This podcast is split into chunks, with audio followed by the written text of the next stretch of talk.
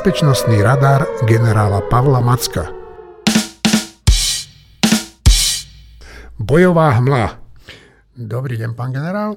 Tak uh, v tejto časti nášho podcastu Bojová hmla sa spýtam e, vás na to, že ako je to možné, že napriek tomu, že v Moskvu nie je hmla, tak tie ukrajinské drony e, prenikajú na toto hlavné mesto. Dobrý deň, Prajem. E, myslím si, že Rusi z takej tej vojnovej hmly začínajú vidieť veľa vecí, ktoré nečakali a ktoré sa im zrazu objavujú potom, ako keby tá hmla opadla. To bolo to vytriezvenie z toho rýchleho útoku na Ukrajinu. A teraz vidíme to, že ani tá ruská protivzdušná obrana nie je taká jednoduchá alebo taká účinná. Je to presne preto, lebo tieto drony e, nie sú také veľké, aby ich zobral každý radar. E, Rusi majú veľa tých prostriedkov protivzdušnej obrany nasadených priamo v konflikte. Veď vieme, že S-400 stiahovali už na začiatku konfliktu od Moskvy, lebo si mysleli, že sú nezraniteľní. No a medzi tým Ukrajinci im začínajú reciproko e, bombardovať nielen Moskvu, ale aj ďalšie strategické ciele vo vnútrozemí to, čo vidíme, v podstate začína byť niečo ako vojna dronov. A my vidíme aj rôzne fázy v, tomto, v tejto uh, vojne dronov.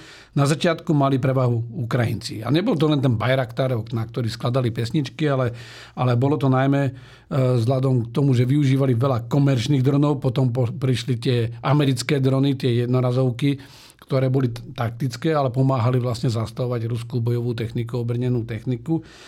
Uh, Rusi samozrejme tiež majú drony, e, boli ale zaskočení tým začiatkom konfliktu. Oni majú výborné drony Lancet. Ten Lancet je naozaj ťažko zachytiteľný a, a používajú teraz aj tie iránske drony. Už to, že Rusko ako zbrojárska veľmoc bola odkázané, bolo odkázané na dodávky z Iránu, že vlastne muselo zobrať tieto drony Shahid z Iránu e, svedčí o tom, že aj Rusi sa prepočítali, že skrátka toto je technológia, kde ani tí Rusi nezastihli taký ten, ten veľký e, nábeh. E, takže teraz Rusi premalovali názov toho šahidu, volá sa to Geran 2, ale reálne to je stále ten šahid a montujú ich a dokonca by ich chceli teraz vyrábať, pretože pokiaľ by ich vyrábali, samozrejme dokázali by výrazne zvýšiť produkciu. Skrátka, na jednej strane vidíme takú tú vojnu zákopovú pomaly, jak v prvej svetovej vojne, na druhej strane vidíme drony, hlavne tie prieskumné, navádzacie, ktoré vlastne neustále monitorujú to boisko. Vidíme ďalšie drony, ktoré sú úderné, proste, ktorými, ktorými sa útočí. Takže e, tá vojna ani zďaleka nie je taká akože zastaraná. Áno, je tam aj zastaraná technika, ale práve tie drony a dátové služby pomáhajú vlastne robiť e, z toho boiska veľmi moderné boisko, ktoré sa aj preto nehýbe tak rýchlo. Lebo keby bola len tá zastaraná technika, tak by sme videli tie veľké manévrové boje a prebiehalo by to veľmi rýchlo. Ale e, Ukrajinci napríklad vďaka týmto dronom zastavili aj ten vtedy pre média obrovský konvoj, 75 km, ktorý smeroval na Kiev. Stačilo Ukrajincom ho monitorovať a e, pravidelne ho ničiť dronmi a to jednak tými svojimi malými, ktoré mali, ale aj veľkými. Takže keď to zhrniem, tak Ukrajinci majú viacero dronov aj vlastnej výroby a jeden z nich je ten uh, Bober, alebo Bober, to volajú Ukrajinci Beaver uh, po ang- v anglickom kóde. Uh, majú taký svoj typický tvar. No a tieto drony majú dosah až tisíc kilometrov od ukrajinských hraníc, o tom najbližšom mieste k Moskve, to vzdušnou čiarou zhruba 450 kilometrov, takže tá Moskva nie je ukrytá. No. Takže môžu mať aj spiatočnú, spiatočné určenie, keby sa nahnevali. no a teraz, teraz, keď si to zoberiete, tak e, Rusi samozrejme to bagatelizujú, tak ako aj Ukrajinci, že to je normálne, v tej vojne snažíte sa to bagatelizovať, no ale vidíme, že tí Ukrajinci v priebehu dvoch dní ukázali, že v tom IQ City, v Moskve, v tej biznis centrále a hneď za tým je aj ministerstvo obrany, že síce zachytili tie drony smerujúce na ministerstvo obrany, ale Ukrajinci im dokázali aj to, že napriek tomu, že Rusi to bagatelizovali, tak oni im tú jednu a tú istú budovu trafili dva dní po sebe. Hmm. Len vždy iné poschodie. To znamená, majú kapacitu a dali jasný odkaz Rusom, že na to bombardovanie, ktoré robia Rusi v vnútrozemí Ukrajiny, budú aj oni reagovať primerane svojimi prostriedkami. Ukrajinci majú viacero druhov dronov, nie sú to len tieto bobry. Takže keď sa pozriem celkovo na tie e, drony, tak máme vlastne niekoľko kategórií vzdušných dronov. Prvá je také tie komerčné drony. Sú to tie rôzne pavúky, akoby to vyzerá, tie kvadrokoptéry, hektokoptéry, oktokopty, to je 8 vlastne tých vrtuliek to má. No vedia s tým monitorovať, vedia ho zavesiť do vzduchu, strážia si tým svoje priestory sústredenia vojsk, aby včas varovali vojska ale vedia tam aj podvesiť nejaký granát, pustiť ho a vedia to tak presne robiť už, že to vedia pustiť cez poklop aj do tej techniky, ja, ktorá inak je chránená proti tým malým granátom. No ale už keď ten granát padne donútra, tak tá posádka uh, je minimálne zranená. Uh, potom tu máme kamikadze drony, alebo teda jednorazové vojenské drony, také tie menšie, to sú už spomínané iránske Shahid. Rusi majú ten Lancet 3, Eh, Ukrajinci majú Beaver, ale používali aj Switchblade eh, od eh, Američanov, potom pre nich vyrobili novšiu verziu dronov Phoenix Ghost alebo Phoenix, tieň akoby Phoenixa. Do toho potom prichádza väčšia kategória dronov, viac, viac účelových a viacnásobne použiteľných na ďalkové ovládanie a to bol ten už spomínaný Bayraktar. Rusi majú v tomto Oriony, ktoré boli ale slabšie, ale používajú sa aj Hermesy 450, alebo kedysi boli, že Predator bol MQ1 a teraz je MQ1C Grey Eagle, akoby šedý, šedý orol, eh, ale sú aj čínske Wing Loon 3. No a potom je posledná kategória, to sú tie vysokovýkonné drony a vlastne aj stíhačky 6. generácie zrejme budú už bezpilotné. Takže to sú sofistikované stroje. My napríklad poznáme ten Global Hawk, Eh, MKV-4 eh, alebo potom MKV-9 Reaper. To bolo to, čo tí uh, Rusi otravujú, otravujú na Sýriu alebo čo im nad tým Čiernym morom, morom. Napadli. No ale zaujímavá vec je, že Číňania majú napríklad CH-5 uh, Rainbow Dúha, ten zatiaľ sme nevideli a tieto zdrony sa zrejme nedostanú na toto boisko. Nikto si neodváži to dodať. No ale samozrejme, keby dostali Ukrajinci tie MQ-9, opäť by to výrazne zmenilo e, pomery v tom vzdušnom boji. Skrátka, už to nie je len o tých stíhačkách, nehovoriac o tom, že tieto aj pozemné stanice proti tým dronom, ale aj tie stíhačky. Je to strašne nákladné. Poslať MiG-29 na takýto dron moped za 20 tisíc alebo tam vystreliť na ne raketu, ktorá stojí milión eur. To je obrovský nepomer. To znamená, tieto drony už nie sú len zbraňou chudobných, ale aj tí bohatí si ich uh, dovolia a používajú ich. Taký príklad. Francúzska armáda má nejakých 3000 dronov vojenských No a my sa teraz bavíme na tomto boisku o 10 tisícoch dronov. Aha. Takže bude to mať dopad aj na ostatné Dobre. vojska. Ale sú tu aj vodné drony. No veď to som sa chcel spýtať, že či len, či len lietame s dronmi. No nie. Ukrajinci majú viacero aj vlastnej výroby. Oni dostali nejaké vodné drony od Britov, uh, tak jak dostali aj tie rakety Harpoon protilodné, ale Ukrajinci majú aj vlastné drony. Jeden je zo športovej lode, to boli tie, ktoré mali poškodiť aj Kerský most a to sú aj tie drony, ktoré... A mimochodom, preruším vás, už priznali e, ukrajinská strana, e, tajná služba, že to boli oni, ktorí ten Kerský most poškodili. Už to no, priznali. To vždy tak príde, že ano, nechá sa chvíľu taká hmla a potom fúkne vietor a zrazu sa priznajú, Dobre. lebo to má nejaký účel.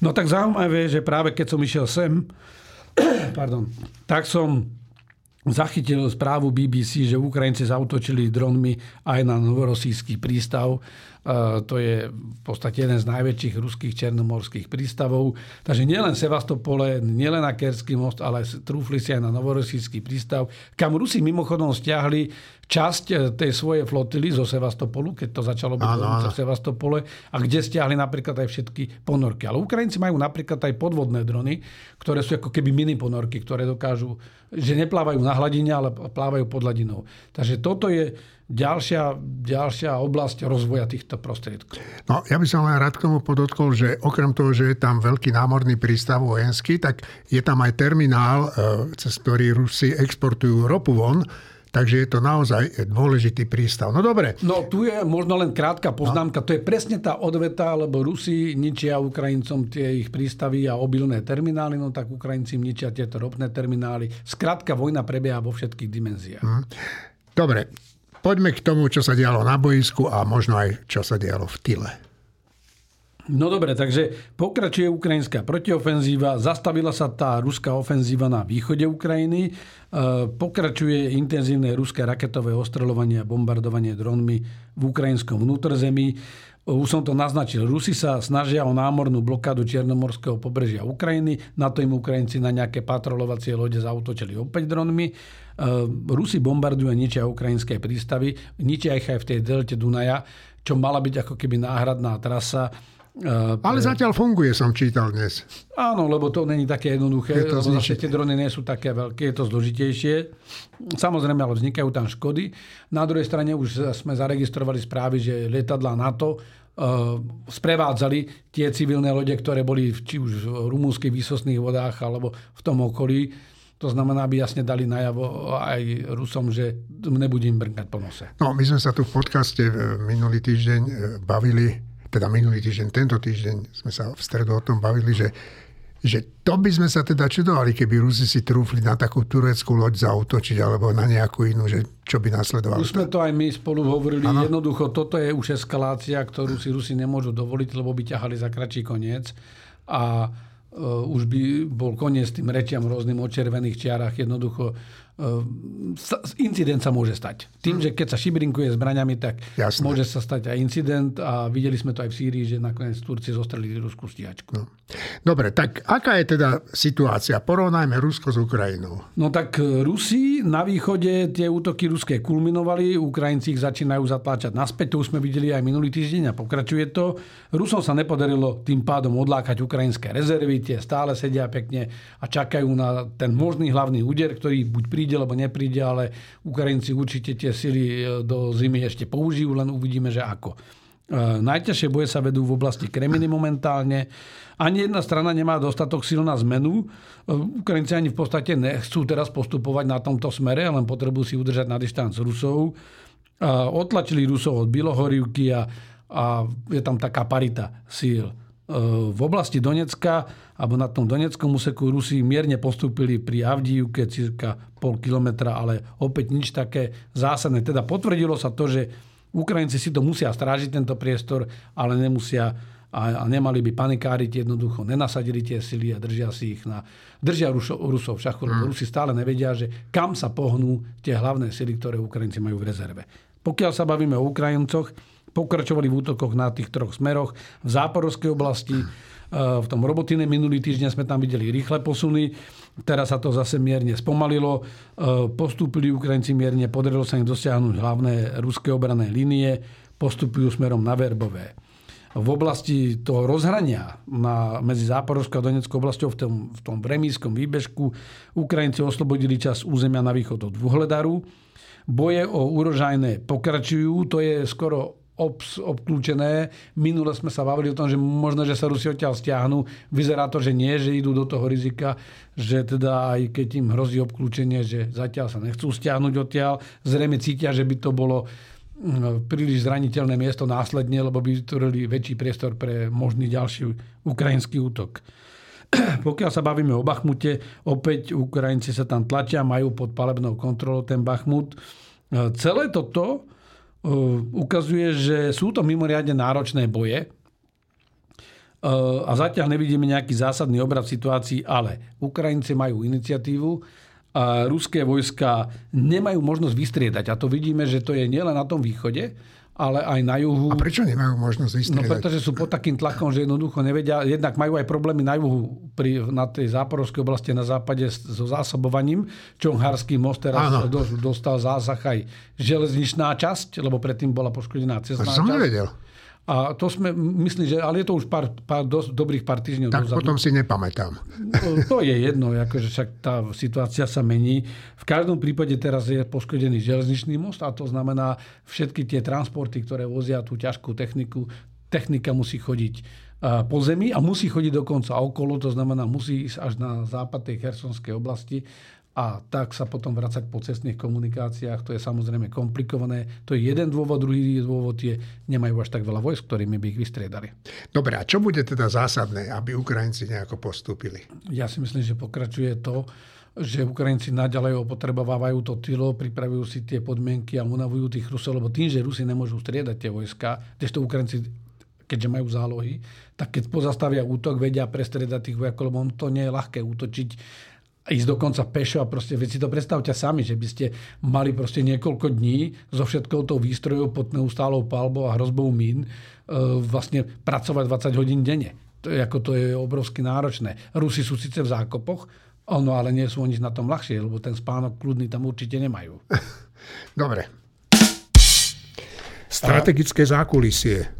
Tak, pán generál, čo sa deje v zákulisí? Tak veľa vecí. Nemám nejaké také veľmi veľké niečo, čo by bolo ako summit vo Vilniuse, ale e, Ukrajinci odložili parlamentné voľby, tie mali byť pôvodne v októbri. E, vzhľadom k pokračujúcemu konfliktu bol predlžený výnimočný alebo vojnový stav na Ukrajine a parlament zároveň odsúhlasil na neurčito odloženie parlamentných volieb, ktoré by normálne boli v októbri. Je to pochopiteľné. Eh, Ukrajinci sa chystajú na výcvik na F-16. Ten by mal začať v Dánsku a následne pokračovať v Rumúnsku. To pokračovanie v Rumúnsku je zaujímavá tá informácia, lebo samozrejme odtiaľ už tí piloti ako náhle sa docvičia vedia preletieť na ukrajinské územie. Aha, tak eh, preto to je, čo? Ja si myslím, že to je jeden z dôvodov. Samozrejme, v tom Rumunsku je to aj ten terén, je bližší tomu černomerskému pobrežiu. Skrátka, eh, je tam viacero faktorov. No počkajte, oni sa e, precvičia a hneď na tých stíhačkách nových odletia? Ja by som nešpekuloval. E, skrátka, ale je to blízko, to znamená, e, ak dostanú stíhačky, tak premýšľajme, že kam by ich mohli dať. Nebudú ich voziť predsa na lodiach oceánskych, to znamená, stíhačky sa premiestnia niekde do najbližšieho priestoru a práve keď si zoberieme, tak Rumúnsko je dobrý a Polsko sú dobré priestory, z ktorých tieto stíhačky môžu si Ukrajinci prevziať a nakoniec na nich preletieť na Ukrajinu. Konec koncov naše MIGI, tie, ktoré boli letuschopné, preleteli a zvyšok sa prepravil tiež po zemi. Uh-huh. No dobre, poďme ďalej. Uh, v Saudsko-arabskej Džide sa má tento víkend e, uskutočniť summit k 10-bodovému mierovému plánu prezidenta Zelenského. Má sa tam zúčastniť zhruba 30 krajín. Zatiaľ je to samozrejme bez účasti Ruska, ale je to taká diplomatická ofenzíva Zelenského, ktorý naozaj chce získať podporu aj medzi tými arabskými krajinami, lebo dneska už tie hráči ako Saudská Arábia, to sú veľkí kľúčoví hráči. Saudská Arábia hostí aj tento summit a tým pádom sa všetci pripravujú na to rokovanie. Nie je to na tej najvyššej úrovni. Ja som zaregistroval, že aj z Českej republiky tam ide námestník, hej, hej. Eh, minister zahraničných vecí. Ale je to dôležité, že sa komunikuje proste a, a hľadajú sa cesty a hľadá sa aj taká širšia podpora eh, o tom, aké by malo byť usporiadanie, eh, ukončenie tohto konfliktu, aké by malo byť usporiadanie po tom konflikte. Wagnerovci sa postupne usadzujú v Bielorusku, už by ich tam malo byť zhruba 4 tisíc stále nevieme tie ich zámery. E, Lukašenko niečo naznačil, potom povedal, že to bol vtip. E, Poliaci sa presúvajú k hraniciam vrtulníky a kosili rýchle reakcie. No, ale ja som sa vás chcel spýtať, že som si všimol, že v Rusku boli pred pár dňami lídry z, z afrických krajín, niektorí. Teda, čo si o tom myslíte? No, Rusko sa pokúsilo v Petrohrade zorganizovať veľký summit afrických krajín. Lebo tým, keď e, skončila studená vojna, Západ ako keby opustil trochu Afriku, začala sa tam tlačiť Čína a poslednou dobou sa tam opäť tlačí Rusko. A to neboli len Wagnerovci niekde v Stredoafrickej republike a na Madagaskare a v ďalších krajinách, kde napáchali zverstva a udržiavali rôzne skorumpované režimy, alebo v Sudáne, dnes vidíme, že Wagner Prigožin hovorí o tom, že by chcel aj do Nigeru, ale to si nechám na inú časť. No skrátka, Putin sa snažil spraviť si veľký summit, medzi tým ale došlo k tomu vypovedaniu obilnej dohody, takže namiesto 55 lídrov mu prišlo len 18. Afriky. A z toho jeden kritizoval. A jeden ho kritizoval, tak ho hneď sa snažili umlčať. A ďalší ho podporil nejaký kapitán, zúfalec, ktorý bol vlastne diktátor, ktorý šéf vojenskej chunty, ktorá vládne v tejto africkej africkej krajine. Takže ani zďaleka Rusi nedosiahli to, čo chceli. Egypt mu povedal jasne, že, že to, čo robil, lebo Egypt je jeden z najväčších dovodcov e, pšenice na svete. A je to, je to mnohomilionová krajina. Samozrejme, e, tým pádom aj keď zoženú tie potraviny od niekaďal in, inokadiaľ, tak tá cena bude úplne iná. No však k tomu by som len chcel povedať to, že dnes americký, alebo včera americký minister zahraničných vecí vyhlásil, že že ak Rusi teda pristúpia k tej obilnej dohode, že Amerika urobí všetko preto, aby aj Rusi mohli vyvážať svoje potraviny bez problémov. No tak uvidíme. Ja si myslím, že toto je absolútne rozumný krok, lebo naozaj sme sa minule bavili, že tu hrozí zase svetový hladomor. To samozrejme ovplyvní ceny všade, ovplyvní to ceny u nás. E, je to niečo, že tá zodpovednosť e, musí byť taká, že aj tie Američania, že áno, ten Rus robí zle na tej Ukrajine, e, vedie tú agresiu, oni podporujú Ukrajinu, ale na druhej strane je fér, aby tie potraviny sa dostali k ľuďom a aby sa nesypali do mora. No a ešte by som sa rád vrátil teda k tej Sádskej Arábii, k tomu kvázi samitu v Džide. Tak čo je to ten 10-bodový plán pána to, Zelenského? No to je vlastne, on to už tak pred vyše pol rokom, ešte na konci minulého roku, Zelenský zverejnil, lebo však kde kto robil plány? Putin predstavil svoj plán. Čína prišla s veľ, veľk, veľkými ústami so svojím plánom, aj Fico, ktorý aj nebol... Fico. A Robert Fico samozrejme, že sa, ako to je najväčší mierotvorca, v podstate svet stojí a padá na tom, či Robert Fico zabezpečí mier, ale e, ten plán, vlastne on má 10 bodov, keď si to tak zoberieme, že prvá vec bola otázka e, nukleárnej bezpečnosti. E, Záporožie je stále okupované ruskými silami, tak Zelenský žiada, aby to bola demilitarizovaná zóna, aby nehrozilo riziko niečo, že by sa stalo také niečo ako s tou novou Kachovskou priehradou. Potom, keď sa na to pozerám tak, že čo tam je, vlastne tie bezpečnosť potravín, to znamená, aby sa naozaj mohli vyvážať potraviny e, tým najchudobnejším krajinám. E, energetická bezpečnosť, kde e, majú byť stále, lebo samozrejme Zelenský si hrá aj svoju hru, ale on vlastne presadzuje, aby boli tie cenové restrikcie na ruské energetické zdroje. To je to, to, to stropovanie cien ruskej ropy. A aby sa aby sa vlastne tento plán, aby počítal aj s tým, že sa Ukrajine podarí obnoviť tú energetickú infraštruktúru, lebo tu Rusi výrazne ničili. A chystajú sa ho ničiť. A opäť sa uchystajú ničiť, lebo blíž, skôr či neskôr príde opäť jeseň a zima, takže Rusi sa budú snažiť znovu ovplyvniť to obyvateľstvo. Ďalším bodom je, aby sa e, nielen prepustili všetci vojnoví zajaci a deportovaní ľudia, ale aby aj tie deti, hovorí sa zhruba o 670 tisíc hrozné detí, číslo, detí, hrozné ktoré číslo. boli vyvezené z ukrajinského územia e, do Ruska. Ten plán samozrejme pochopiteľne žiada obnovenie teritoriálnej integrity e, Ukrajiny a že teda by e, Rusko potvrdilo túto územnú celistvosť, tak jak to potvrdilo v Budapešťanskom memorande v roku 1994, eh, tak jak to potvrdilo v bilaterálnej dohode medzi Ruskom a Ukrajinou v roku 1997. Samozrejme, súčasťou toho plánu je bezpodmienečné stiahnutie sa všetkých eh, ruských síl, zastavenie palby a, nepriateľských akcií a obnovenie štátnych hraníc Ukrajiny s Ruskom. Eh, siedma taká položka v tom pláne je, čo bude veľmi ťažko akceptovateľné no, Rusmi. No. A to je spravodlivosť, vrátanie zriadenia špeciálneho eh, tribunálu, ktorý by mal eh, stíhať ruské vojnové zločiny. Preruším vás. Teraz sa vraj uvažujú o tom, že znovu budú Putina stíhať eh, medzinárodný zatýkač kvôli tým deťom, že na neho vydajú, ale ešte kvôli tým potravinám vraj. Je to možné, no. samozrejme to Medzinárodný trestný tribunál, lebo, lebo on má obmedzenú jurisdikciu v prípade, v prípade Ruska. Preto Ukrajina trvá na tom, aby sa zriadil špeciálny tribunál, ktorý by bol špecificky no. na túto vojnu.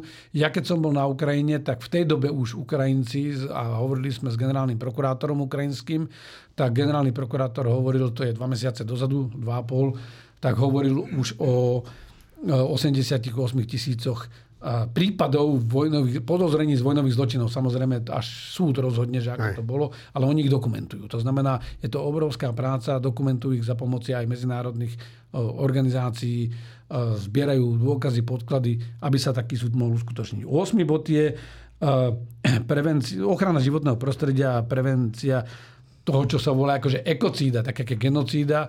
E, a to sme videli Novokachovská prehrada, že čo to spôsobí, lebo tam budú trvalé škody a možno niektoré budú fakt, že nenávratné škody na životnom prostredí.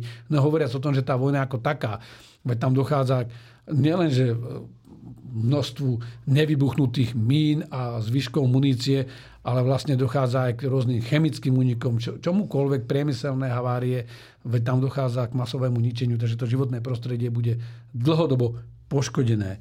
No a prevencia eskalácie e, konfliktu, to znamená e, bezpečnostné záruky pre Ukrajinu. No a posledné, skutočné potvrdenie, že teda je to koniec vojny, e, vrátanie nejaké oficiálnej mierovej zmluvy, ktorá by bola podpísaná zúčastnenými stranami. 360 stupňov.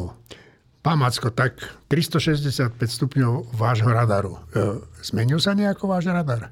E, viete čo, vôbec nie. Bohužiaľ. E, preto vybereme niečo z toho, čo ma, čo ma zaujalo. V Izraeli pokračujú vnútorné nepokoje v súvislosti so súdnou reformou. Konflikt v Sudáne sa tak, e, takisto pokračuje. Minule sme si povedali takú tú jeho históriu. Riešenie je stále v nedohľadne.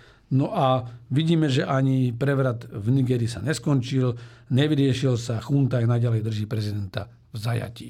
Dobre, a čo sa zmenilo, alebo zmenilo sa vôbec niečo po prvých 100 dní konfliktu v Sudáne? Tak za ten posledný týždeň, od tej doby, čo sme to rozoberali naposledy, e, vedie Medzinárodný trestný súd vyšetrovanie vojnových zločinov. E, Amnesty International zverejnila aj nejaký článok a doku, dokumentuje páchané zločiny predovšetkým voči ženám a civilistom.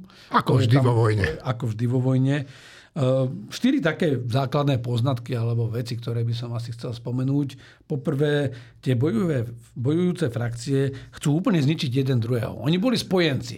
Oni vlastne toho Bášíra, keď ho, ktorý tam 30 rokov vládol, tak ho spolu zosadili potom mali prvý konflikt v roku 2021 a vlastne zdrojom toho konfliktu sa stalo, že tie sily RSF, tých ako keby zbúrencov, tie rých, sily rýchlej reakcie, mali byť začlenené do armády, to sa tomu jednému generálovi nepáčilo, ktorých, ktorým velí a dostali sa do, bývalí spojenci do takého konfliktu, že momentálne chcú doslova eradikovať, to znamená zlikvidovať, vyplieniť tú druhú skupinu, potlačiť ju úplne, aby prestala existovať. To samozrejme dáva malú šancu na urovnanie konfliktu, to znamená, hneď druhý poznatok je Chartum, sa zmenil doslova na vojnovú zónu a to, čo vidíme na Ukrajine, e, tak v menšom vidíme aj v Chartúme.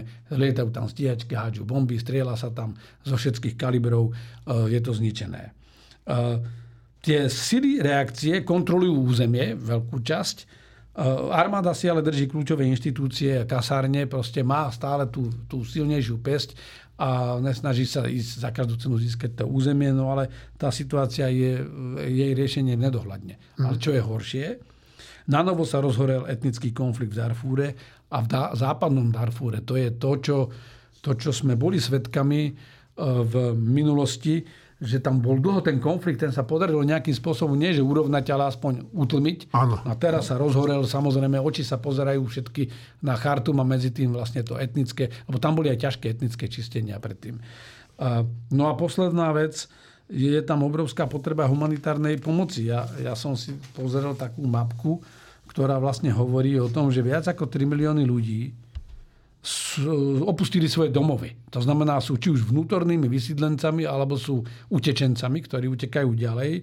Takže smerom do Egyptu, ja keď len pozerám na tú mapku, smerom do Egypta 255 tisíc, do Libie 3 tisíc, tam je púšť, tam sa blbo prechádza hmm. z toho, do Čadu 240 tisíc, do Stredoafrickej republiky 16 tisíc, do uh, Južného Sudánu, uh, ktorý je samostatným štátom teraz, 174 tisíc. Do Etiópie 66 tisíc. Niektorí utekajú do Saudskej Arábie.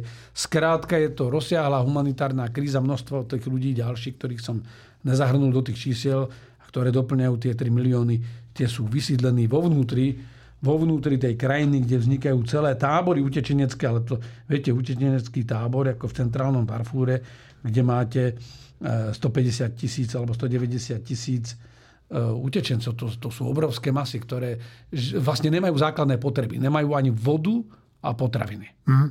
Dobre, a čo je nové v Nigérii? No tak prezident Bazum je aj naďalej e, väznený. Chunta obvinila vládu, že povolila Francúzom vojenský zásah na oslobodenie prezidenta. Skrátka, tá chunta sa teraz stavia ako keby do toho boja proti neokolonializmu, lebo e, samozrejme táto krajina bola a celý ten pás Afriky bol kedysi súčasťou francúzskej sféry vplyvu a francúzskými kolóniami, ale to už je dávno preč tá doba. Francúzi si tam udržiavajú vplyv, je to konec koncov frankofónna krajina a teraz vlastne vidíme, že e, Chunta dokonca vypla frankofónne vysielanie. Snaží sa to postaviť do tejto polohy, že ako keby sa snažia zbaviť tej, tej francúzskej nadvlády. Prezident Putin hneď kuvíka. Áno, áno, chcú sa tam natlačiť. Okamžite sa tam chcú natlačiť.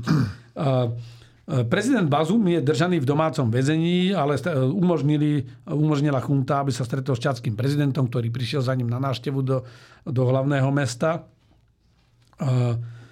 Zasadala E, rada toho Západoafrického združenia pre ekonomickú spoluprácu, ECOVAS, je tá skratka, ten vyzval hneď na začiatku, aby vrátili moc legitímnej vláde, lebo teraz to zopakoval, že použije aj silu. No lenže proti sú Burkina Faso a Mali, lebo to sú dve susedné krajiny, kde už tá um, vojenská chunta vládne niekoľko rokov a tým pádom uh, tam hrozí, že ak by sa pokusil ten ECOVAS uh, zasiahnuť vojensky. Tak títo im pomôžu. Že, tak to bude ešte väčší konflikt. Mm. Nemajú na to dostatočnú kapacitu. Inak ja som mal spolužiaka vo Washingtone, ktorí velili jednotkám ECOWAS e, aj v Libérii a, a v obreží Slonoviny. To sú veľmi nepekné boje, ktoré tam potom e, prebiehajú. Nepekné prečo? Nepekné v tom, že to je stále brutálny boj, kde sa odrezávajú hlavy, kde sa ešte kaličia, kaličia aj tí zajaci. To, to nie je niečo, že to nie je žiadny sterilný boj, ktorý, ktorý by si niekto predstavoval. To znamená, málo komu sa chce do takéhoto konfliktu. Africká únia takisto dala 15-dňové ultimátum, ale otázka je, že či má reálnu kapacitu niečo s tým urobiť. Šéf prezidentskej stráže, brigádny generál, sa vyhlásil za predsedu e, Národnej rady za záchranu vlasti. Proste sám sa menoval. Áno, však to tak robia. Zachraňuje vlast. Prezident eh, Macron aj francúzska ministerská zahraničných veci opakovane hovorili s prezidentom Bazumom telefonicky. Mm, Prigožin, to už som naznačil, sa ponúkol, že urobí poriadok. Už sa tam objavili aj niektorí demonstranti, zrejme aj peniaze k tomu hrajú. S ruskými zástavami. S ruskými zástavami, samozrejme. Uh, Francúzska a Európska únia zastavili pomoc, začína sa evakuácia uh, týchto ľudí. Posledný evakuačný let bral napríklad aj maďarských občanov viacerých. Sťahujú jednoducho tieto západné krajiny alebo európske krajiny svojich ľudí odtiaľ. ECOVAS uzavrel hranice, aj keď tá chunta ako keby ich otvorila, tak no ale sú väčšinou otvorené do púštnych oblastí, kde nikto nechodí, ale ECOVAS zatiaľ tie ostatné krajice, kraj, krajiny blokujú tie hranice. Ťažba uránu zatiaľ nie je ohrozená. Je 7. najväčším producentom uránu táto krajina. Euroatom hovorí, že majú zásoby na 3 roky, je to 15%, inak 15% francúzskej potreby a vidíme, že Francúzi sú veľmi závislí na atomových elektrárniach, väčšinu elektriny vyrábajú v atomových elektrárniach, tak 15% francúzskej spotreby je kryté z tejto oblasti. E, reálne sa tam produkovalo minulý rok okolo 2000 tón uránu. Je to, je to len 5% celkovej globálnej produkcie, ale je to tých 15% e, francúzského dovozu e, jadrového, alebo tá uránu, ako materiálu, z ktorého sa následne potom spracováva jadrové palivo. Na burzách zatiaľ ten urán je relatívne stabilný, ceny sa nekolíšujú, ale samozrejme to sa môže čas, časom zmeniť. Takže zatiaľ to je také, že stále čaká sa na to, že ako sa tá situácia vyvinie. Nie je to dobré v tom, lebo budú tam vlastne už tri krajiny pomerne veľké, ktoré, e, kde budú vládnuť vojenské režimy. E, dá sa očakávať e, to, čo som naznačil minule, že môže prísť aj nejaká väčšia migračná vlna z tohto smeru. A ten Niger práve zohrával tú úlohu, že utlmil. Áno, áno. No dobre, tak chýlime sa k záveru a položím vám zákernú otázku. Máte citát týždňa? Viete, čo mám. A ja som slúžil v, v, v Kábule s generálom Lafonténom. A ja som sa tak pýtal vtedy Vincenta, že, že či on má niečo s tým Lafonténom, a povedal, že áno. Že on je proste... Vážne? Jeden, áno, áno, áno. Potomok? A boli, boli, traja, boli traja bratia, všetci traja boli dokonca generáli. Tá Lafontainovská rodina je, je celkom úspešná. Samozrejme sa úplne inou cestou vydali ako ten, ten najznámejší francúzsky básnik, spisovateľ a fabulista uh, Jean de la Fontaine. Uh, no a tak od neho by som si dovolil na záver jeden citát. Trpezlivosť a čas urobia viac ako hnev a sila. Thank you.